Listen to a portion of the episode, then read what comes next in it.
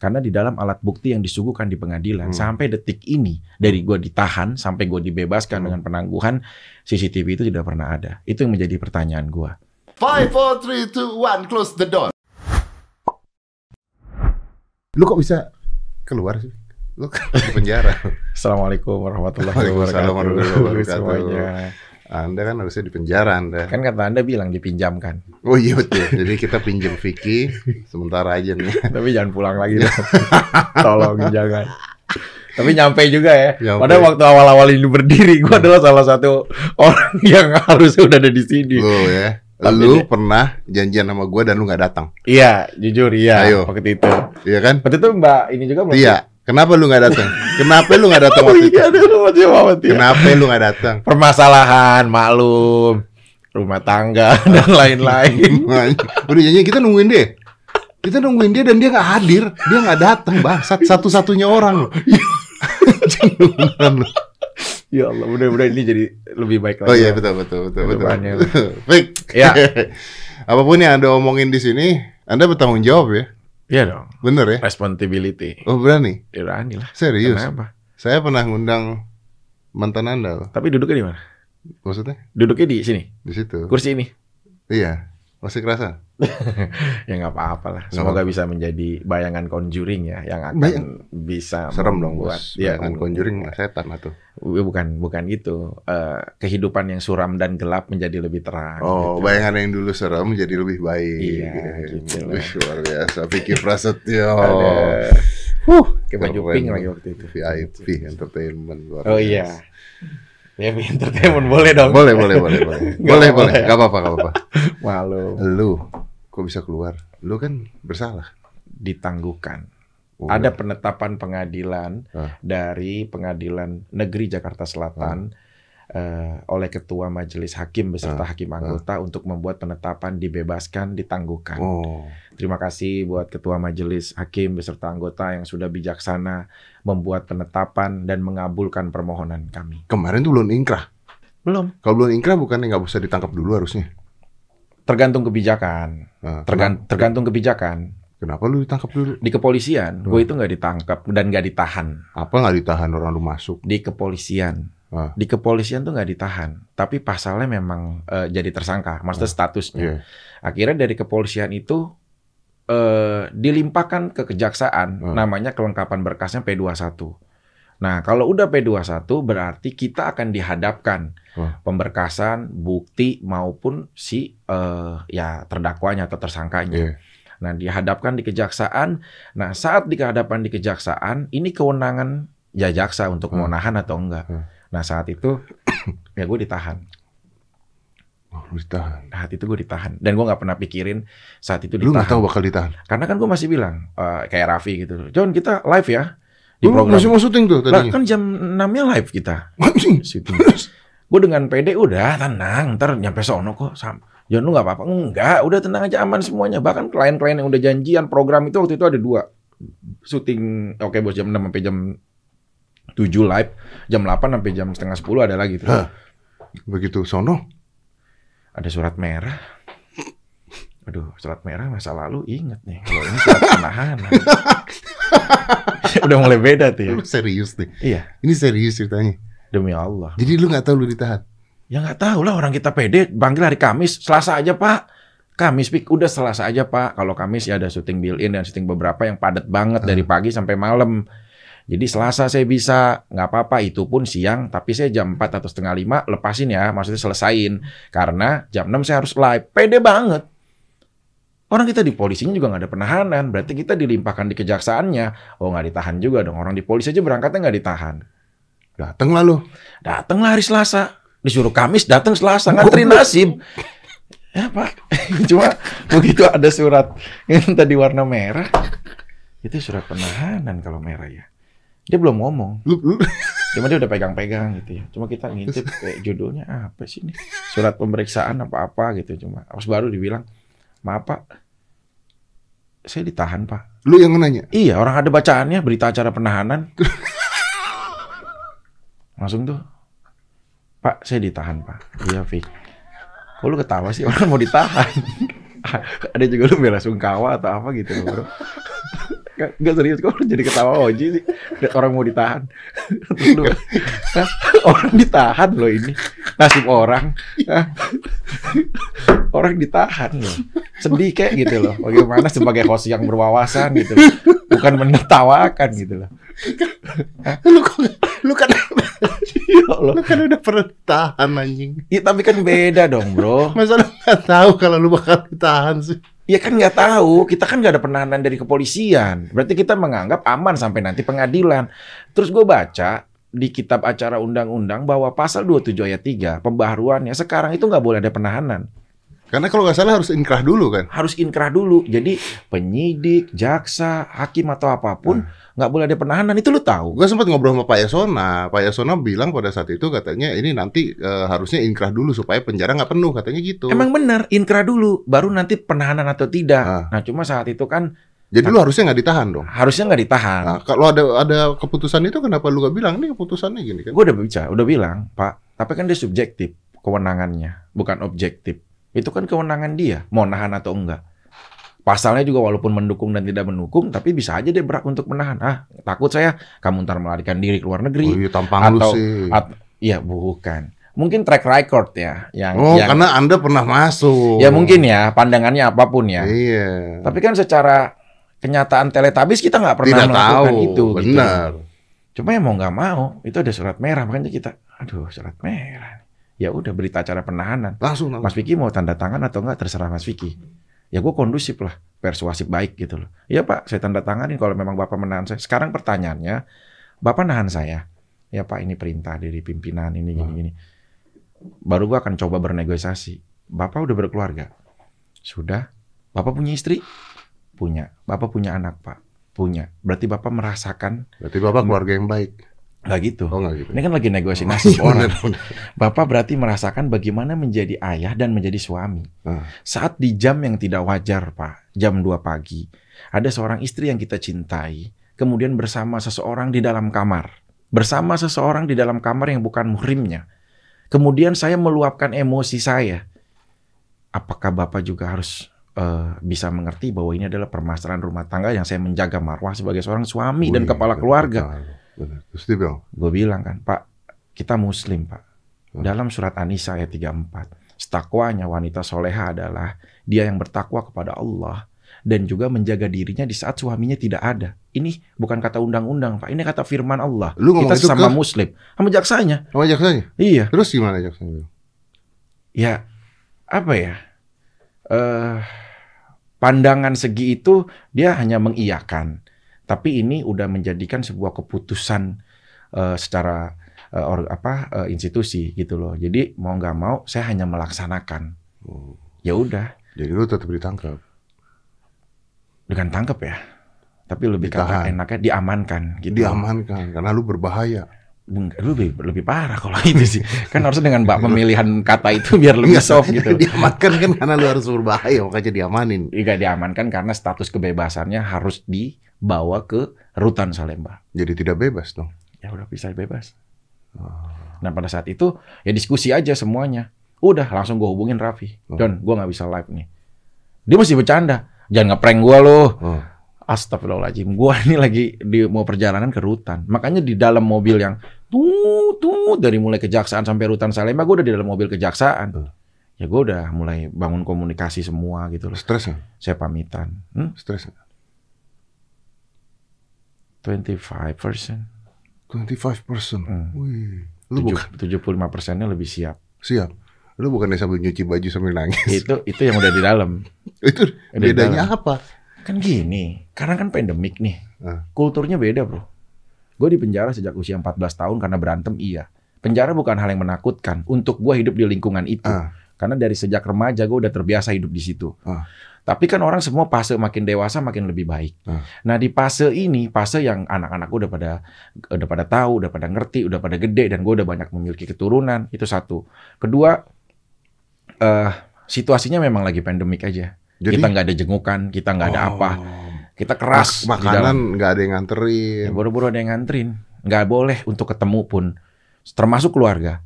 Nah, pada waktu itu kan maghrib. Hmm. Ya udah kita di disinfektan, terus juga eh, di rapid. Hmm. terus di apa di diproses secara kesehatan lah SOP-nya. Karena saat kita bergabung dengan ribuan napi jangan sampai kita nih membawa virus ke mereka. Betul, betul. Mandi lah yang gue ceritain tadi. Iya. Jadi mandi gitu loh. Kita telanjang buka nih baju taruh di ember, jeans di ember, ganti Diliatin, baju diliat- merah. Diliatin mandi tuh. Ya dilihatin mereka ngelihat kita mandi. Siapa yang lihat? Eh ya petugasnya. Oh, Nah, petugasnya. ah, terus pas kita salin baju merah, merah-merah baju seragam Hmm. kita. Di sini tulisan di belakangnya tahanan, ba- tahanan baru, Tahanan- seragam bola dong. Oh iya. Kalau itu, kalau kaos jersey baru, Tahanan baru. tahanan baru. Bukan tahanan kambuhan ya. Bukan, Kan ada, dua kali, Fik. Nggak ada keterangannya juga. Oh iya betul, tahanan. Tapi kan lu nggak baru ditahan, dong, udah pernah kan? Jadi nggak boleh dong tahanan baru. Ini kan proses, Oh, iya. ini kan proses yang baru. Iya iya iya. iya. Nah. Amit-amit lah ya. Nyuci deh tuh Nyuci apa? baju. Baju Jadi, apa? Baju yang dipakai kita kan diganti yang merah-merah. Ah, Jadi sambil kita mikirin anak, ya Allah malah besok kenapa lu harus nyuci baju? Ya kan udah pada di di di ini baju yang kita pakai udah kotor. Ya kan harus diganti pakai baju baru. Jadi baju yang kalian bawa dari luar jangan sempat masuk. Baju pun ya Hmm. itu bisa potensi membawa virus. Jadi harus benar dicuci. Nah itu yang tadi gue bilang lagi sedih ada ada ember sama sabun. Gue nyuci aja tuh kayak bener kasih bawang putih gitu loh kayak sedih gitu loh. Penjara lagi ya Allah gitu loh. Itu sih yang akhirnya Oh, nyuci iya, lagi. iya. Sudah belum Fik? Ya bentar Pak. Meres dulu, masukin ke kantong plastik, sendal nggak punya, larak lirik, larak lirik. Dikasih sendal, ini Fik sendal, pakai. Udah nenteng. Yang kita tadinya lagi keren, langsung duk. Kembali lagi kita. Jadi tahan. Down. Nothing. No. No. Kok bisa? Gue merasa gue bener sih di sini. Lu merasa lu bener di sini. Iya. Mungkin quote gue kan pernah bilang tuh. Jika hukum dunia sementara keliru menilaimu, yakinlah hukum Tuhan tidak akan pernah tertukar. Itu quote yang benar-benar gue tulis pakai hati dan prinsip hidup. Tapi kan lu di posisi itu masa nggak down sama- kalaupun lu merasa benar lu akan merasa kok gua di penjara kan gitu kan Ya kan kita dibilang kekuasaan itu kan milik mereka. Ah. Kita hanya sebagai seorang pelaku ataupun sebagai seorang ya kita anggaplah masyarakat biasa ah. yang kita harus mau nggak mau harus menjalankan aturan. Iya, iya, iya. Tapi di balik tingkatan semua orang kan punya eh, apa tingkatan. Ini aturan Tuhan, aturan Allah, ya firman maupun hadis kalau muslim ya kalau Kristiani atau yang lain-lainnya ya mereka Iya, iya. disesuaikan. Nah, peraturan negara ya kan ada tingkatannya. Kita lebih mendahulukan dulu aturan untuk Tuhan gitu loh. Kalau di mata Tuhan gue benar, gue tidak pernah takut disidang oleh manusia sekalipun apa pun Wih, itu. luar biasa kata-kata lu. Ya, kadang-kadang teori aja bagus, praktek enggak. ya kan harus jujur. Gitu. Fik, tapi sebelum gua lari ke sana gua mau nanya. Nah. Emang bedanya apa penjara saat pandemi dan tidak? Di dalamnya sih bro. Kalau saat tidak pandemi kita bisa jengukan, Ah. ya ketemu keluarga, ketemu kerabat, ketemu temen, makan dijengukan sama-sama, anak-anak bisa lari-lari dari pagi sampai kita main siang ataupun siang bisa sore, udah masuk biasa, besok masih bisa dijenguk lagi Makanan siapa. bisa dikasih. makanan bisa dikonsumsi, kita bisa bawa makanan kapan pun gitu loh, Ah. karena nggak ada yang harus menjaga-jaga kalau ini berarti makanan jadi rebutan dong. banget. Jadi situasi kayak begini yang membuat uang itu tidak berarti, tidak sepenuhnya berarti, makanan itu sangat berarti. Gue kan alhamdulillah eh, kita kalau milih salah lauk pun Hmm. ya kita akan beresiko gitu loh. Gue ya menjalankan lah puasa sunnah kemarin kan Hmm. Senin sama Kamis. Jadi kalau kita sebelum di keong, di sel, Hmm. ditaruh di bener-bener sel untuk dikunci sore itu kita sorenya di sekitar masjid atau koperasi itu banyak yang jualan nasi. Oh ya. Nah kadang-kadang. Nah tapi kita tuh nggak boleh salah milih lauk. Karena Karena kalau salah milih lauk nanti saat cerita gue yang pernah gue bilang, gue basi. gue nasi padang, gue gue beli, terus yang opor ayam, begitu gue makan buat sahur jam setengah tiga atau jam tiga, itu pas dibuka udah basi makanan tadi siang itu. Nah Oh. jadi saat sahur tuh gue misain, oh yang ini nasi yang udah basi nih, gitu loh, yang ini enggak, gitu loh. Nah makanya pesen gue saat orang di luar bisa makan seenak yang dia mau, tapi orang juga sering merelaikannya begitu aja karena ah begitu suap dua suap nggak enak. Kalian pikirin berapa puluh ribu narapidana teman-teman kita yang memang sangat membutuhkan itu dan sangat harus bersyukur dalam situasi itu. Jadi kita makan antara yang basi sebelah kiri sama yang masih bisa dimakan kanan sebelah kanan. Tapi berarti beli makanan masih bisa ya? Ya kalau lagi apa eh, jualan ya memang bisa gitu loh. Kan kadang-kadang eh, kalau udah malam mereka udah nggak ada jualan juga kan. Oh, berarti lu kalau mau nyari makanan susah dong. Banget kalau malam. Ya harus bisa beli yang tadi sore itu. Ada nggak sih rebutan-rebutan makanan itu? Ya kadang eh, dalam situasi kan kita dibagiinnya pakai gerobakan. Ah. Nah saat sebelum nyampe ke blok pun karena udah banyak banget yang rebutan mungkin karena daging atau apa atau makanan bagaimana kan mereka juga banyak orang hilang di dalam penjara itu.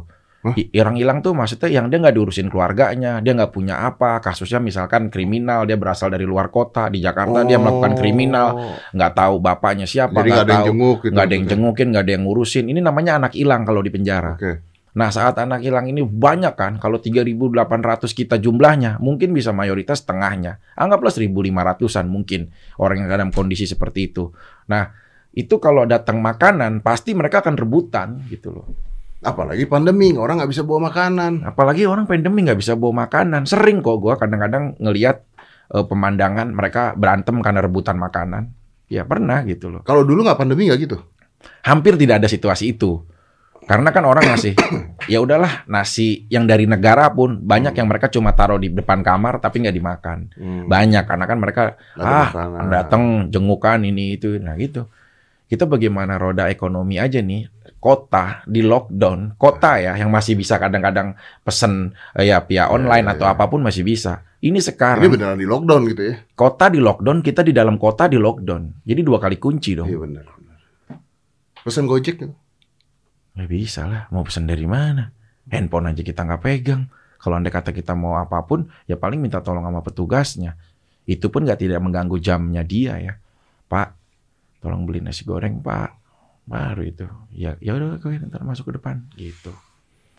Kalaupun dia apa gitu loh. Susah bro. Dalam situasi pandemik ini eh, sangat beda. Gue tuh sempet kemarin tuh ngerasain 134 orang dalam satu penampungan. Gue karena begitu dia masuk namanya Mapenaling, masa pengenalan lingkungan itu Mapenaling itu, itu kita memang dalam satu orang, Polres Jakarta Barat misalkan 60, Polres Jakarta Pusat 60, Polres Jakarta Selatan lebih sedikit.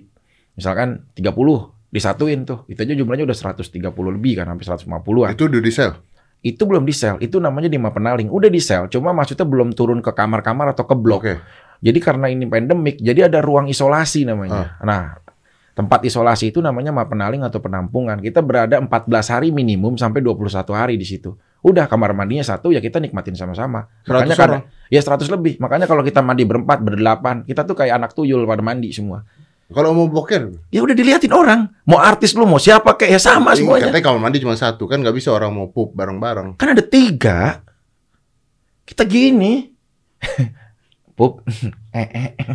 Ya udah sambil. Orang kita bertiga toiletnya ada. Ini nggak pernah tahu kan lo merasakan kehidupan seperti itu. Ini lebih gokil daripada film Terminator. ya Jadi, udah, kita ya? telanjang, kita pup. Ya udah ini di sebelahnya ada. Ya kadang-kadang tiga kita berjejer. Cerita nggak jelas aja, nahan malu. Kita nggak kenal nih siapa, tiba-tiba pup bareng kita telanjangan bareng. Ternodai kita secara lingkungan. Wih. Tapi nggak bisa lo mendistribusikan lu seorang public figure, lu seorang pejabat, lu seorang apa semuanya haknya sama. Nggak ada lu misalnya dapat kelebihan khusus. Nggak ada. Gue bilang nggak ada. Karena di saat itu gue merasakan sama. Gue tidur di matras yang kecil. Ya udah sama semuanya. Ya gue bahkan ya kita kan nggak boleh celana panjang ya. Hmm. Kalau di situasi begitu awal-awal ya. Nah, sama semuanya udah tidur dengan kedinginan ya semua kedinginan. Saat kita kepanasan ya kepanasan. Kita sama semua di 134 itu tidak ada perbedaan. Justru di situ letak solidaritas kita akan lahir. Dan gue sok-sokan sebagai seorang motivator yang memberikan semuanya motivasi. Itu gua. Di sono. Iya, Lu ngasih motivasi ke mereka. ngasih motivator. Ngomong apa lu? Kayak gue mimpin perang 300 sebagai seorang Oh, iya, iya, gladiator bener, untuk bener. bertempur. Lu ngomong apa? Ingat, kalian jangan pernah merasa mimpi kalian berakhir di sini. Uh. Kalian jangan merasa bahwa kalian selalu saja terbayang-bayangi dengan rasa sebuah kesalahan. Pengadilan kita masih kita diadili oleh manusia. Pengadilan sebenarnya adalah pengadilan di akhirat nanti yang kalian harus lebih khawatirkan karena itu adalah pengadilan milik Tuhan. Dan kalau kemarin kalian merasa bersalah, tapi akan datang esok setelah kita bebas. Kita adalah orang-orang penting, pemuda-pemuda penting yang akan membangun kebesaran bangsa. Wih! And 5, 4, 3, 2, 1, close the door. Beres. Enggak. Beres gak? Quote itu. Motivasi. Anjir keren banget Vicky Prasetyo. Habis itu gue menyendiri tuh. Habis kasih motivasi semua pada, woi pada semangat. Gue menyendiri ke tempat sepi. ya gue rapuh lah bro, gue manusia. Bagus sih lu. Aduh. Ini di depan publik gue merasa Prasetyo. kokoh gitu loh untuk menunjukkan sebagai seorang gladiator yang memberikan rasa semangat kepada teman-temannya. Oke. Tapi di saat gue menjadi ayah, kangen Iya anak, sih, kangen. anak ya, ya Normal susah lah. memang sih. Mudah-mudahan nggak masuk lagi ya. Tapi gimana endingnya? Masuk lagi nggak? Harapan lu sendiri? Harapan gua mah zaman saat ini di pandemi apa pun itu ya kecuali pembunuhan ya kecuali pembunuhan atau apa jangan masukin orang ke penjara cepat-cepat lah karena lagi pandemi bro Iya, di dalam juga kasihan Iya, numpuk-numpuk juga. karena gitu. maksudnya gue sempat ngobrol sama Pak Yasonanya sendiri. Pak Yasonanya sendiri pun mengatakan bahwa penjara tuh udah kepenuhan sekarang. Jadi, banget. jadi lebih baik kalau misalnya bisa, Over kapasitas. Iya, kalau misalnya bisa dibimbing lebih baik dibimbing dibandingkan masuk ke penjara Iya. gitu. Karena masuk penjara bisa banyak orang meninggal juga di sana karena mungkin sakit, mungkin apa. Ya kayak di ruangan sebanyak itu kan kita nggak pernah tahu kan. Apa Tapi lu secara pribadi sorry bro, lu pernah punya masalah hukum nggak? masalah hukum ya pernah lah. punya. Permasalahan hukum. Pernah. Tapi nggak sampai seserius Tidak sampai ini kan. seserius itu. Baik lu perlapor ataupun terlapor. Ya kalau eh, masalah hukum apa dilaporkan apa segala somasi segala ya pernah lah. Ya, Semua orang pernah pasti pernah nggak sih? Ya tapi nggak sampai dia ada ada dalam situasi terpuruk yang dia harus Belum, menjalani belum, hukuman amit-amit kayak lah, gitu. ya. Ya bukan maksud gua berbaginya belum. Maksud lo apa nih? Enggak, maksudnya kan orang kan Lu menanyakan. mendoakan, Bukan, pengalaman yang gue tanya. Ah, mendoakan. Enggak lah. Lu harus berusaha eh, apa ya? Penjara nggak butuh orang seperti lu, Bro. Habis yang butuh orang seperti gua apa? Di luar di luar. agar lu bisa eh, mendistribusikan pikiran dan wawasan lu bagi semua orang yang ngelihat lu. Oh iya, iya. Lu nggak tepat hanya dikurung di dalam sebuah kurungan yang lu nggak bisa berinteraksi dan bisa meluapkan kebebasan. Tapi orang seperti lu yang menghibur orang-orang banyak juga harusnya nggak di penjara, bro. Itu sih yang gue pengen. Iya. Bijak jawaban dari lu kayak gitu. Bener nggak? Tapi di dalam perkara gua, kalau gue minta pendapat Oke, oke. Gini, lu salah satu orang yang pernah bilang, jujur ya, gua sampah. Lu salah satu orang yang pernah bilang gua settingan, Iya bang. ya. Iya betul. Tapi setelah kenyataannya ini ada dan konteks perkara ini memang ada. Itu kan gua ngomong tidak dalam konteks perkara itu dong. Bukan, bukan. Sebelumnya oke Gua lah. ngata-ngatain anjing Vicky ini sampah banget gitu Iya, kan, kayak iya. uya-kuya kan gua Iya, iya. kata-katain. Ya nggak apa-apa. Ini kan kita diskusi nah. Iya, iya. Hadirnya di sini kan Iya, iya. kita diskusi. Nah, maksud gua, kadang-kadang orang untuk melakukan sesuatu yang membuat dan menggiring opini itu adalah media. Ya. Ini yang yang kadang-kadang ya bukan hanya lu, semua juga orang harus tahu. Media kadang-kadang dia melakukan hanya seperti itu, tapi dibesarkan Di- dan digiringannya jadi seperti Iya. itu. Nah kita nggak bisa melawan giringan opini itu, itu Itu- kekuatan market Itu besar yang nggak bisa dilawan. Ivan Gunawan kemarin kan. Kenapa? Gorengan media. Jadi Karena- kan gua pernah ngomong di acara hitam putih. Ini banyak artis-artis kebanci-bancian cuma gara-gara mau terkenal. Iya, Tapi sama media dilariinnya ke orang-orang tertentu. Salah satunya dia. Iya. Tapi lu sendiri nggak menuju dia, jujur hati Gua lu. sendiri pada saat itu ngomong karena Hmm. pada saat gua hitam putih ada anak kecil ditanyain saat live cita-citanya jadi apa dijawab jadi bencong. Karena banyak orang yang sukses dengan seperti itu. Itu kata anak itu pada saat jadi bintang tamu gue. Tapi lu nggak nyebutin spesifik objek. Tidak. Justru karena ada kejadian itu gua ngomong. Nih orang-orang lama-lama mau jadi bencong supaya terkenal. Penyelamatan generasi. Dan yang bilang Ivan Gunawan bencong siapa? Enggak kan dia? Enggak, jelas dia mah cowok banget anjing. Lu gitu. Iya. Bunda Kenapa bunda udah gue cowok banget. Ivan Gunawan baik. Waktu gue pernah ribut rumah tangga, dia Iya. yang pernah beliin gue sepatu untuk syuting. Oh iya. Dia pernah beliin gue beberapa baju, makan sahur gue pernah disiapin sama seorang Ivan Gunawan. Thank you ya bunda. Makanya gue panggil dia bunda seperti ibu sendiri. Berarti anda yang ngatain. Gue ngatain. kan gue menceritakan historis gue ya. lanjut lanjut tadi. Ah. Oke. Sekarang lu tahu ya. Nih, omongan lu nih akan didengarkan orang banyak dan lu harus bertanggung jawab pada omongan lu. Fik. Pasti dong. Pada saat itu saya mengundang orang mantan istri ya, Ya ex-wifer. ex-wifer, wah, wah, wah. kayak wifi, ex-wifer, ke sini bercerita. Oke, di satu sudut pandang. Hmm. Oke. Nah pertanyaan gua, apakah menurut lu, lu terima ceritanya itu atau enggak? Gue nonton setelah gue bebas dua hari. Dan gue Nonton dari oh. pertama sampai habis. Oh, terus gimana? Gimana? Gue nonton. gimana? Ingat Ini kata-kata lu bertanggung jawab ya? sangat dong. Sangat. Kenapa lu jadi begitu sih? Lu berani bertanggung jawab? Lah, apa pun yang gue ucapkan adalah Kan enggak, sebuah kenapa gua yang kita tanggung jawab. kenapa gua begini karena lu masih penangguhan loh. Emang apa permasalahan? Penangguhan dengan hak orang yang biasa. Secara hak kebebasan kita sama. Oke, Hanya status yang membedakan. oke, oke. Jujur sih, banyak tidak relevan dengan apa yang terjadi. Yang diceritakan. Iya.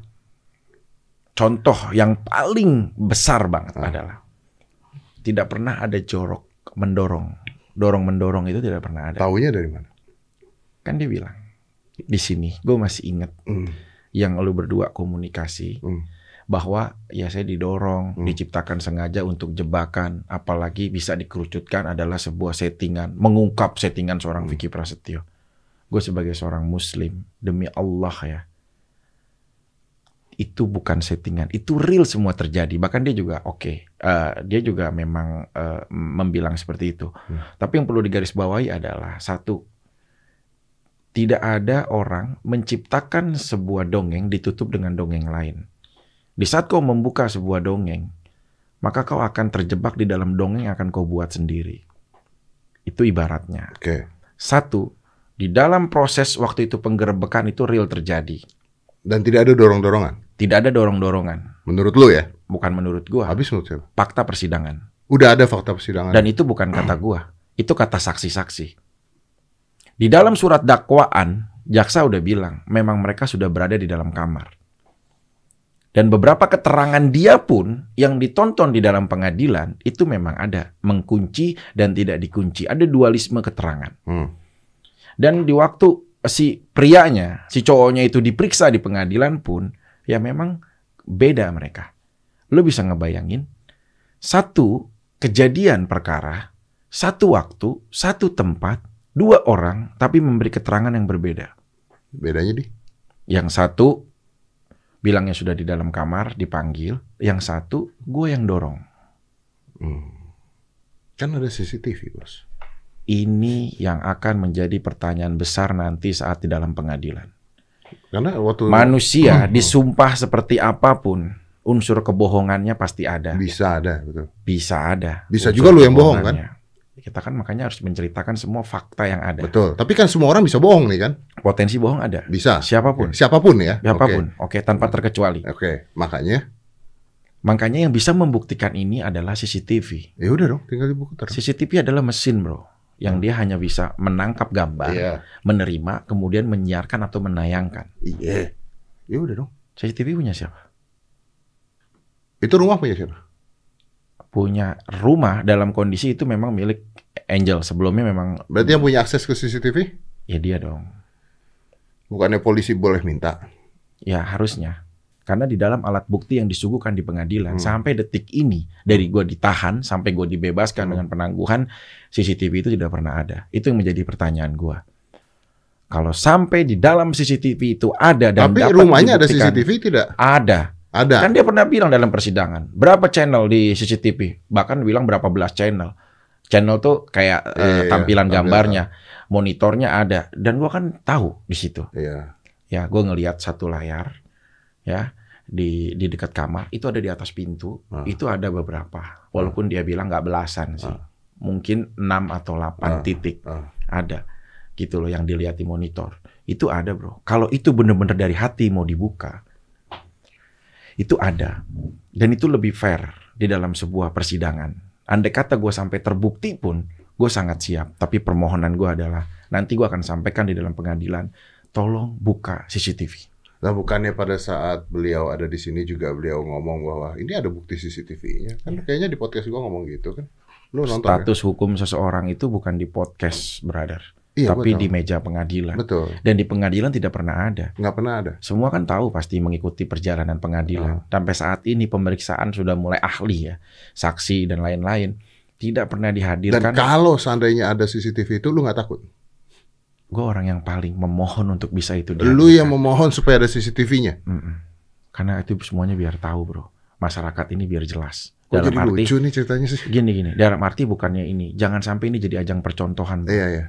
Suami yang menggerebek istri sahnya tapi suaminya yang di dalam penjara. Kemarin tuh kutipannya sempat seperti itu. Siapa pun gua ketemu orang, sabar ya Fik. Aneh ya. Suami padahal kamu sahnya, tapi kamu yang di penjara, pejabat semua, siapa pun yang ketemu gua, teman-teman narapidana semua akan banyak bilangnya seperti itu. Nah, ini jangan sampai jadi ajang percontohan nanti semua wanita atau istri-istri bisa, ah ya udahlah, bisa aja.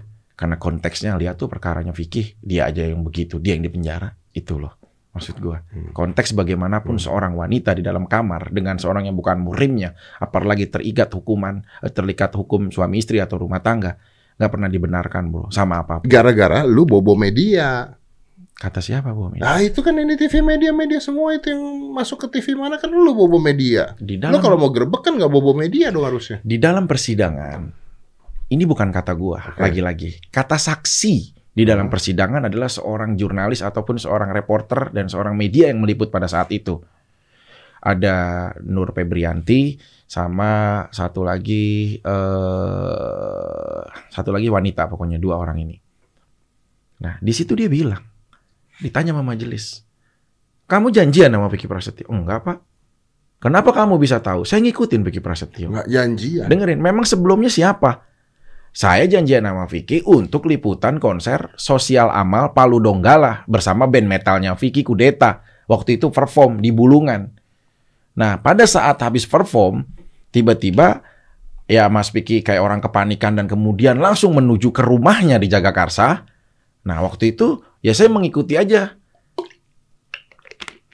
Kita nggak ada bro janjian ataupun apa. Jadi lu bukan ngontakin media-media itu. Nggak ada. Bagaimana kita mau memburu ke sebuah orang kita nggak tahu itu terjadi karena seleksi alam. Bukannya karena lu udah tahu nih bakal kejadian itu kontak-kontakin media untuk ngambil gitu. Ya, di sini yang tidak yang tidak pernah dibenarkan ini, gitu loh. Jadi media ini ngikutin lu dari awal menurut lu. Ya dari gua, memang bukan menurut gua itu di persidangan kan kita udah melalui Udah persidangan. melalui persidangan. Oke. Heeh. Dan lu dapat apa tiba-tiba lu ke sana? Dapat informasi Heeh. ya bahwa ada pria yang masuk pakai motor merah Oke. di dalam kamar Terus itu. lu ajak media nggak ke sana? Dia ngikut bro, Dia ngikutin lu. ngikut. Kalau orang ngikut kan ya udah kita lepas aja. Atau kita public figure juga emang milik mereka. Ya mereka mau apa pun ya silakan. Hmm. Momen gua saat itu yang ada di otak gua adalah gue ingin membuktikan bener nggak ini terjadi. Gue lihat motornya ada. Tapi kalau ditanya misalnya kenapa media ngikutin lu nggak stop aja supaya media nggak ada? Ya gue mana bisa mereka mau stop stop orang sebanyak itu ya kalau gue emang mau ngeburu ya udah. Ya gue harus ngeburu. Tapi bukan lu yang nyuruh gitu intinya ya menurut lu ya. Di pengadilan mereka memberikan keterangan bukan dari Di gua. pengadilan nih. Mereka udah memberikan Tapi keterangan. lu kan IG story atau apa gitu Nggak live ada. kan? Itu video. Gue merekam kejadian untuk dijadikan bukti. Karena kan gue laporin ke kantor polisi perjinahannya. Gitu loh. Hmm. Gue memvideokan gitu loh. Untuk dibawa itu ke eh, bukti ke kantor kepolisian. Dan lu dobrak pintu? Ya gue dobrak. Karena kan gue berapa kali interaksi. Buka. Angel. Buka Angel. Katanya nggak dikunci. Dikunci, brother. Dikunci. Pintu sekuat itu. Kalau nggak dikunci, gue tendang sekuat itu, itu pasti hancur. Pasti terbuka. Kalau nggak terkunci. Terkunci. Dan udahlah. Akhirin semua ini dengan sebuah hal dongeng yang terlalu berlebihan. Enggak, bukan gitu, Fik. Maksud gua gini, gua kan nggak ngerti juga ya. Bisa aja. Sorry nih ya, gua potong ya. Bisa aja lu tuh bohong sekarang. Buktinya harus ya CCTV-nya aja diputar. Gue menceritakan gue bukan apa kata gue di sini. Tapi menceritakan apa kata perjalanan dan fakta persidangan yang kemarin. Hmm. Kenapa kemudian saat ini hakim ataupun majelis berbijaksana hati untuk membebaskan Karena- gua walaupun status penangguhan? Hmm. Mungkin ya pandangan mereka satu selain gua juga tulang punggung keluarga secara ekonomi dan secara eh, apa kehidupan buat anak-anak. Tapi di sisi fakta hukum, delik, yuridis dan lain-lain, fakta persidangan berjalan dari pemeriksaan eh, ya saksi-saksi semua, saksi pelapor atau saksi Hmm. terdakwa atau apa pun lah itu menunjukkan ya mungkin sisi hal yang bisa dibilang meringankan atau tidak adanya pembuktian kuat untuk menjerat gua gitu loh. Karena tidak ada bukti CCTV. nggak ada bukti CCTV dan gue tidak ada bukti mentransmisikan tayangan infotainment kalau sampai semua segala apa pun tayangan TV ya bisa dijadikan alat bukti dalam sebuah tindakan Semua kriminal masuk, Bos. host bisa masuk loh Iya. ya kan? Iya. Produksi bisa masuk. Kenapa mereka ada lindungi namanya KPI? Itu mereka memang urusannya ya internalnya itu penyiaran, komisi penyiaran, bukan kriminal. Mereka dilindungi oleh undang-undang jurnal, undang-undang hak siar dan lain-lain gitu loh. Nah di saat eh, apa? Gue tidak ada bukti mentransmisikan, karena kan dalam persidangan ditanya, itu punya siapa? Eh, eh, media TV-nya punya Vicky bukan. Yang membuat narasi Vicky bukan. Yang memproduksi bukan. Yang edit bukan. Vicky punya kewenangan untuk menahan itu supaya tidak disiarkan. Tidak. Vicky punya hak untuk eh, apa eh, video itu supaya tidak ditayangkan. Tidak. Vicky punya posisi di dalam kantor kamu. Bukan. Yang membuat narasi sekali lagi siapa? Bukan. Semuanya tim produksi kita. Nah itu sih bro. Mentransmisikannya di mana? Mendistribusikannya di mana? Gitu. Oke, tapi bukankah sorry ya, aku potong ya. Tapi bukankah hasil otopsinya menunjukkan bahwa tidak ada perzinahan? Ini yang harus kita lurusin, bro. Ini yang harus kita lurusin. Saat pelaporan, lemahnya undang-undang di negara kita, makanya banyak orang yang ingin mensetarakan aturan ataupun eh, peraturan Islam di dalam sebuah peraturan negara. Satu, perzinahan itu harus dibuktikan dengan memang benar-benar dalam kondisi dia bersenggama. Aturannya ya, aturannya.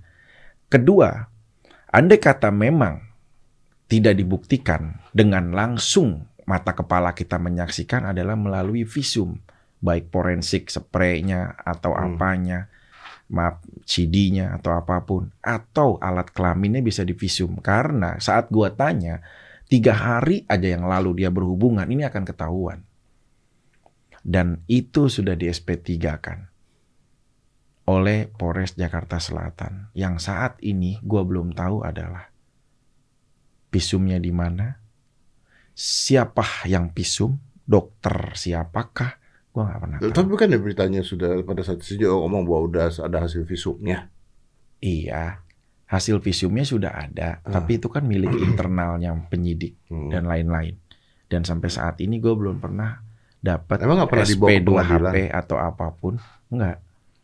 Ini kan ini kan perkaranya SP3 bro, jadi nggak sampai dilimpahkan ke kejaksaan dan pengadilan, stop sampai di kepolisian. Tapi SP3 itu bukan produk hukum yang inkrah. Hmm. Suatu saat bisa saja dibuka dengan menemukan sesuatu yang baru. Karena SP3 gue bukan tidak ketemu, ya bukannya tidak bukannya tidak memenuhi unsur pidana, tapi kurangnya alat bukti. Ketika lu melaporkan. Ketika gue melaporkan yang tadi lu tanyain itu, iya memang di visum dan sampai saat ini gue nggak pernah tahu. Alangkah gue puas. Fik, kamu nggak lulus ya? Iya, siapa yang menguji kamu saat kamu tidak lulus? Profesor Deddy Corbuzier. Ya gue puas. Karena gue udah ketemu dengan seseorang yang menguji gue dan hasilnya ini. Hmm. Yang menilai gue hasilnya ini. Lu nggak pernah lihat itu. Gue nggak tahu bro, siapa yang nilai. Dan gue nggak tahu siapa yang visum. Apakah lu punya hak sebenarnya untuk melihat? Ini sih secara hukum gue belum tahu ya. batasannya. Ya, ya, ya, Mungkin ya, ini ya. ahli hukum atau pengacara gitu loh. Tapi kalau gue sendiri, ini yang gue, gue hanya menceritakan. Gue juga tidak eh, apa eh, mengintervensi atau Ya, ya. apa pun institusi dan lain-lain tidak. Baik personal oknum penyidik ataupun juga eh, institusinya. Yang gue ceritakan adalah kondisi yang gue alami seperti ini. Sampai saat ini gue nggak tahu. Oke, gue lahiran. Adik gue kemarin, eh, adik gue lahiran. Nabila Gabriela. Siapa dokternya? Dokter Agnes. Ya, Gua jelas tahu. lah intinya gitu. Gue dokter Tahu, Agnes tahu, tahu, tahu. semua riwayatnya tahu. Nah, ini gue nggak tahu riwayat gue. Ruwet sekali ya. Lu Nah. kebanyakan kawin sih. Itu sih hanya sosialisasi provider bro. Hanya untuk Untuk membesarkan jaringan. ya enggak juga sih. Kondisi aja sih. Fik, tapi serius nih Fik, gua ngomong nih Fik. Ya udahlah baik-baik aja gitu Fik. Sama siapa? Ya sama masa lalu ini sama mantan istri lu udah baik-baik aja. Ya udah dong. Bro, gue nggak. Maksudnya lu juga ending-ending lu ngelaporin juga. Ya udah baik-baik aja Bukan, udah. bukan, bukan. Whatever happen di masa lalu ya udah gitu dong. Pelaporan itu terjadi di saat gue di dalam rutan bro. Ya. Dan itu adalah hak pelapornya keluarga. Karena saat dia bilang ya keluarga kriminal, keluarga pencurian, keluarga penipuan dan lain-lain, keluarga gue satu pun tidak pernah duduk di kursi pesakitan sebagai seorang terdakwa yang diputuskan inkrah atau dilaporkan eh, sebagai seorang yang kriminal. Catatannya tidak pernah ada seperti itu. Kalau gue pribadi, iya, Tapi keluarga tidak pernah. Jadi itu bagian keluarga. Gua nggak tahu nangisnya mereka, air matanya mereka, sakit hatinya mereka. Gua nggak bisa ukur. Eh, iya, yang melaporin lu apa keluarga? Keluarga gua. Keluarga. Oh, Laporan dalam eh, apa yang dilaporkan? ITE juga. ITE juga. Karena dia bilang di YouTube channelnya milik dia. Hmm. Ya seperti itu. Tapi kan nggak beres-beres, bos. Gua orang pribadi. Maksudnya gua kenal lu gitu loh. Lu tuh Ya kita nggak pernah lah punya acara bareng. Eh, Ya, pernah lah lu ke hitam putih pernah, acara gua pernah apa ketemu gitu. Tapi kan setahu gue lu adalah orang yang nerimaan kan orangnya kan. Gue ceriahan, Iya. nerimaan, nggak pernah mau pusing. Bro, andai kata, ini andai kata ya. Di meja ini, dia duduk bersebelahan sama gua pun, dan lu sebagai orang yang mewawancarai kita berdua, gua tidak keberatan sampai ada situasi itu. Kenapa? Bertanda gue tidak menaburkan sebuah permusuhan untuk ini. Hmm. Biar bagaimanapun, satu tahun, hampir satu tahun dia mendampingi menjadi istri. Pasti ada artinya dong buat hidup Bohong kalau nggak ada kebaikannya. Iya. Bohong pastilah ada. Kesemuanya udah terjadi ya sudahlah. Gue bahkan orang yang ikut mendoakan. Nih gue ikut mendoakan. Walaupun ini terlihat munafik terserah orang menilai. Gue ikut mendoakan agar dia jadi sama si pria itu ya udahlah berumah tangga yang baik. Dia kan juga punya anak kecil yang memang masih dalam proses eh, sama sama dia gitu loh. Kasian kalau sampai ada bermasalah hukum bagaimana nasib anak itu. Tapi apa nggak mungkin maksudnya eh, kalian bertemu berdua terus ya udahlah kita lupain masa lalu, udah kita baik-baik aja, udahlah siapa yang salah, siapa yang apa kan akhirnya masyarakat juga yang menilai gitu. Bro, gua orang yang tadi gue bilang, gua nggak ada masalah di area titik untuk kita melakukan Ah, itu, gitu loh. Yang jadi permasalahan gua adalah tidak pernah dibenarkan firman Allah, hadis yang membenarkan seorang istri yang sah di dalam kamar bersama orang yang bukan muhrimnya itu adalah benar. Mau mazhab Syafi'i, Hambali, Hanafi, Maliki, aturan semua kitab-kitab apa pun itu benar. Ini harus kita luruskan dulu. Kalau personal secara pribadinya, gue memaaf, gue memaafkan. Hmm. Kalau perlu laki-laki lah yang gentle untuk gue minta maaf duluan. Mm-mm. Tapi kalau soal situasi kejadian konteksnya, gue berdiri di atas aturan syariat Islam yang karena Kalau lu berdiri di oke, kalau lu berdiri di atas konteksnya, Mm-mm. lu menganggap diri lu benar kan? Iya, Oke. konteksnya ya. Ya, kalau lu menganggap diri lu benar ya udah nggak usah dibawa ke hukum dong. Ya udah, kan gue yang sekarang jadi terdakwa, Bener juga. bukannya gue yang membawa. Gue Tapi kan- sebagai terdakwa harusnya bicara seperti ini kepada tamu anda yang Oh sebelumnya. iya iya iya, iya. salah saya. Ya gue mau pulang lebih seneng. Harus sekarang nggak bisa pulang. Dalam arti nggak bisa pulang, nggak bisa selesai begitu Tapi kan aja. keluarga lu melaporkan juga gitu. Itu masih bisa kita diskusikan berarti. Nah, apakah kalian nggak punya pikir ini daripada yang laporin? Nanti kalau dua-duanya masuk gimana anjing? Repot lah. Kita semua rugi, bro. Ya rugi semua dong. Lu Rugi. suami istri, mantan suami istri, ribut. Udah lah ya kita siapa pun yang salah gitu ya misalnya. Dalam hal ini lu mengatakan bahwa lu benar gitu kan. Siapa pun yang salah tapi begitu tiba-tiba amit-amit eh lu lupa kasusnya Jupe sama DP berantem. Iya, sama-sama melaporkan, sama-sama masuk. Kan jadi bodoh kan kalau kayak begitu. Iya, iya. Setuju. Anak lu gimana? Anak dia gimana? Setuju, setuju. Setuju, bro. Gue oke, itu setuju banget. Tapi kondisinya nggak bisa apa yang kita cuma bilang dalam sebuah teori lisan ini. Nggak bisa. Nggak bisa. Semua tuh harus benar-benar berembuk. Tidak ada satu orang pun atau siapa pun yang menjadi pahlawan di situasi ini. Kenapa tidak ada mulai ajakan perembukan gitu? Gue pribadi sih nggak ada masalah, gue bilang. Tapi perembukan itu kan tidak menghentikan proses hukum gue yang lagi saat ini gue jalanin. Lalu bisa cabut kan? Dia bisa cabut, lu bisa bisa nggak? Nggak bisa bro, udah di pengadilan bro, apa pun juga itu udah disuguhkan. Pencabutan laporan hanya meringankan mungkin di dalam persidangan, tapi semuanya juga udah terlaksana. Dan gua Rabu depan, ini kan gue setiap sidang setiap Rabu. Rabu depan gue udah ada agenda sidang jam 10 pagi di Pengadilan Negeri Jakarta Selatan. Untuk konteks permasalahan dihadapkannya saksi ahli, gua nggak tahu ahli yang mana yang eh, mereka akan hadapkan.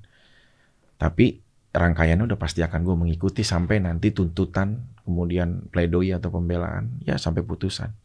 Gue masih harus melewati rangkaian ini. Meskipun kita berdamai secara eh, ya komitmen hidup ya, manusia berlingkungan gitu loh. Tapi proses hukum gue nggak bisa dihentikan bro, Sama sekali nggak bisa. sampai inkrah. Kalau dia cabut, oh nggak bisa juga ya. Nggak bisa bro, kecuali masih di kepolisian itu pun dalam pertimbangan. Tapi worst case-nya ke lu apa sih? Yang terburuk?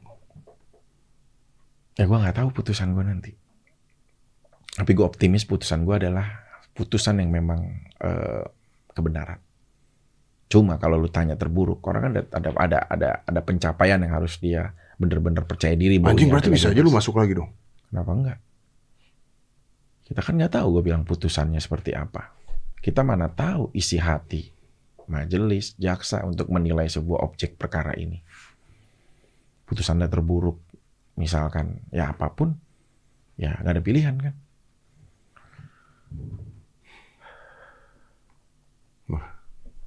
Tai sih lu. Kok Kesian anak bos. Ya. harusnya bahasa itu tepat kepada tamu anda sebelumnya. Bringing Water. first, ya. Iya, iya, iya. Water. Excuse me. Nah Vicky ini terakhir-terakhir kalau ketemu gue di luar podcast sih. Dia cerita tentang anaknya. Dia cerita anaknya pingin ayahnya berubah. Eh bener gak sih dia ngomong Iya. gitu? Udah jangan apa jangan bikin macam-macam lagi pak. Gitu. Iya. Jangan ada hal-hal lain. Gue udah gak ada settingan apa pun bentuknya itu. Gue tertarik pada saat Melanie Ricardo kemarin ngomong di depan gue. Gue nih benci banget sama Vicky dulu. Hmm. Tapi setelah gue kenal, ini orang beda. Oh Melanie. Yang di Iya, acara yang di kan? acara gue itu. Daddy Corner. Kenapa dia bisa berubah dari benci terus jadi temenan sama lu? Seseorang itu nggak bisa lu paksakan mau apa kehendak lu bro. Bagaimana ya caranya supaya Daddy suka sama gua misalkan secara pertemanan ya. Atau bagaimana caranya wanita ini bisa suka sama gua ya. Itu nggak bisa dipaksakan. Biarlah mereka berkembang dari hati yang ikhlas. Oke. Tapi gue mau nanya sama lu. Dulu pada saat lu bikin konten-konten, menurut gue emang sampah nih. Tapi lu tahu konten itu bisa ngidupin berapa kepala karena konten itu. Kita kalau berpikir hanya sebuah rasional seperti itu, ya memang bro. Saat gua diskusi fix dalam sebuah program, ternyata di saat lu menjadi orang yang paling genit dan menjadi orang yang paling, ya maaf, bad boy, rating gue bagus. Sekarang, Tapi lu tahu bahwa itu sampah. Ya itu sangat tahu lah. Gue sadar diri bahwa gue adalah sampah. Tapi di saat gue pikirin, oh iya satu station ini menghidupkan berapa ribu karyawan untuk supaya rating bagus dan akhirnya banyak sponsor bisa masuk secara nggak langsung itu adalah mesin bahan bakar dalam sebuah eh, mesin dalam sebuah pertelevisian atau industrinya. Hmm. Dan gue akan melakukan itu, tapi niatan gue bukan kepada sisi seorang karir, tapi ya udahlah di sisi lain kan orang ada manfaat ada mudarat Hmm. Berarti manfaatnya adalah ya udah gue bisa ngidupin orang sedikit dari hal yang mungkin dianggap sampah atau yang gue lakukan Hmm. itu satu tapi sekarang situasinya udah bergeser Hmm. Di Tapi sebelum lu bicara bergeser, Nah. ada nggak batasan sampahnya lu? Maksudnya, gua sampah nggak apa-apa nih, gua begini nggak apa, tapi gua nggak boleh apa? ada Apa tuh? kalau lingkupnya ngebahas tentang permasalahan anak dan ibu gue nggak mau eh, orang yang nggak tahu apa-apa di area ini jadi ikut-ikutan. Gue betapa dosanya sama ibu yang melahirkan gue jadi ikut dihujat karena situasi dulu ya yang bagaimana Hmm. gitu loh. Adik-adik gue yang nggak ngerti apa-apa jadi ikut dihujat. Keluarga yang nggak pernah gue tahu Hmm. gue rahim ada lingkup bersaudara sama mereka jadi ikutan dihujat. Jadi kalau udah menyangkut tentang ibu anak gue nggak bakalan mau untuk memainkan situasi itu. Tapi kalau cewek Vic ya udah ayo lu bagaimana? Vic ayo lu bagaimana? Settingan gitu, nggak apa-apa. oke Oke, oke ini demi sebuah program kita untuk jadi lebih baik. Ayo dulu ya. Iya iya. Tapi kalau Dulu. dulu ya. Sekarang udah mulai bergeser yang gue bilang. Iya, iya. anak gue udah mulai bukan lagi pencapaian materi yang dia bilang tapi kenyamanan dalam hati. Kita kasih dia apa aja tetap aja dia nangis. Kita kasih sesuatu tetap aja dia nangis. Tapi kita dikasih kehidupan yang benar-benar baik baru dia nggak nangis. Kadang-kadang nggak semua benda yang kita lihat itu bisa membahagiakan orang. Tapi perasaan itu jauh lebih penting untuk kita jaga kalau dulu masih kata aja apa pun apalagi cantik oh udahlah ini mah Nggak ada ruginya buat lu. ya dapat semua Iya nggak ada ruginya. ini. nggak banget nggak ada ruginya apaan ya udahlah gue juga bagi gue orang yang nggak pernah memikirkan untuk penilaian orang terhadap gue Tapi kan akan ada orang yang akhirnya ngomongin hal itu. Maksudnya gini, gue pribadi tidak pernah ada masalah sama lu. Tapi gue ngomong, emang konten lu sampah, Fik. Masa ketika gue ngomong konten lu sampah, lu nggak berpikir, Iya, ya, orang-orang ada yang ngejudge gue konten gue sampah, konten gue sampah. Masuk pada saat itu udah nggak berpikir seperti itu. Kita kan nggak pernah tahu Tuhan kapan ngasih kita hidayah, bro. Kalau itu jangkauannya udah udah bicara nurani, bro. Kalau kita, gue tuh karakter orang. Kalau yang diajak perang, gue akan lebih perang. Karena gue hidup di lingkungan keluarga yang juga emang keras. Hmm. Tapi kalau misalkan dirangkul untuk dijadikan teman, kita akan jauh lebih sangat menghormati dia. Nah, di saat masukannya itu berupa sesuatu yang sangat menyinggung perasaan, pasti dia akan menjadi orang yang paling menjadi. Hmm. Yang tadinya enggak pun, oke, gue bikin akan ada. Apa yang bisa bikin lu tersinggung? Ya soal anak lah, kalau soal anak gitu loh. Ya misalkan apa pun dia, ah anak loh, Jadi apalagi udah kalau- fisik gitu loh. Kalau misalnya ada orang ngatain lu alay lu, sampah lu. Enggak. Kalau gua ngomong gitu, ya udah. gitu. Ah lu hidup lu kan biasa teman-teman juga main joking dalam Ah. sebuah acara. Ah Vicky keluar masuk penjara. Kalau enggak ya apalah. Itu oh, udah. mah apa ini gue mah malumin. Tapi kalau gua ngomongin anak lu atau Iya, gua iya. hina ibu lu, Eh, ya, Itu ya Fik, dah wajar lah Fik lu kayak begitu misalkan. Hmm. Ibu lu aja begitu, wah habis itu. Gue pasti out frame dan akan bikin perhitungan sama dia. Pasti kalau itu. Kalau yang lain-lain mah gue mah bodo amat lah. gua tahu itu karena ibu lu gitu. Tapi lu sayang banget sama ibu lu artinya ya. Sangat lah bro. Nah, ketika lu masuk penjara gimana, bro? Ya, dia udah dari dulu ya. Dari gue ditahan di polsek. lu dari dulu apa nih? gue di penjara dan dia selalu jadi orang yang tembok paling depan terus gitu loh. Gue pernah yang gue bilang berantem di polsek selesai gitu damai orangnya diiniin tapi udah pada babak belur berantem nyusahin ibu. Tapi kan lu nggak tahu nangisnya dia, sedihnya dia. Mungkin nggak di depan lu dong. Bener dong. Iya kalau kan dulu pertama kali gue di penjara bro dia tidur di depan kantor polisi nggak nggak pulang dari mulai di parkiran dari malam sampai pagi saya nggak mau tinggalin anak saya. Anjing lu banyak dosanya sama lu anjing. Banget bro. Shit man, serius. Dia tidur depan kantor polisi. Iya tidur di depan kantor polisi sampai itu berapa hari gitu loh. Anjing. Terus kalau mau tidur, ayo eh, ajak saya ke polsek. Ya, Kenapa emang? Nggak bisa dijenguk mah, kata supir gua atau adik gua. Nggak apa-apa, tidur di depannya aja. Saya mau nemenin dia biarin di parkiran. Wallahi demi Allah. Tapi itu orang tua sih. Maksud gua itu orang tua sih. Kalau anak lu deh tiba-tiba penjara, ya lu juga bakal tidur depan polsek kali. Ya udah pasti. Iya kan? Gua akan menggantikan semua apa pun. Kalau bisa lu yang masuk, lu yang masuk gitu. Iya, kalau orang yang kita sayangin mah beda, Bro. Kayak lu pernah melakukan orang paling emosi di saat anak lu disentuh oleh siapa pun. Iya, lu bener. ngeliat itu. Iya, gua marah-marah ya orang Sampai gila. mana pun udah. Kejer gua. pandang lu siapa, nggak pandang lu bagaimana. Ya itu pun kita. Kalau ngata-ngatain gua masih ya udah lah. Ya gitu. lah, ya udahlah kita juga public figure milik masyarakat juga kadang-kadang. Tapi ada orang yang ngatain nyokap lu. sejauh ini kalau langsung enggak ya. Kalau Hmm. cuma komen-komenan mah ya udah pastilah. Kalau komen-komenan mah kan itu universal. Anggap aja dunia yang nggak jelas tahu siapa pertanggungjawaban omongan dari Tapi mana. menurut gua kalau orang udah bawa-bawa anak lu atau bawa-bawa emak lu itu orang udah nggak punya ide kreatif. Iya sih. Nggak nggak nggak nggak punya eh rasa lagi sih. Udah habis kalau orang kayak begitu kan. Five, four, three, two, one. Close the door.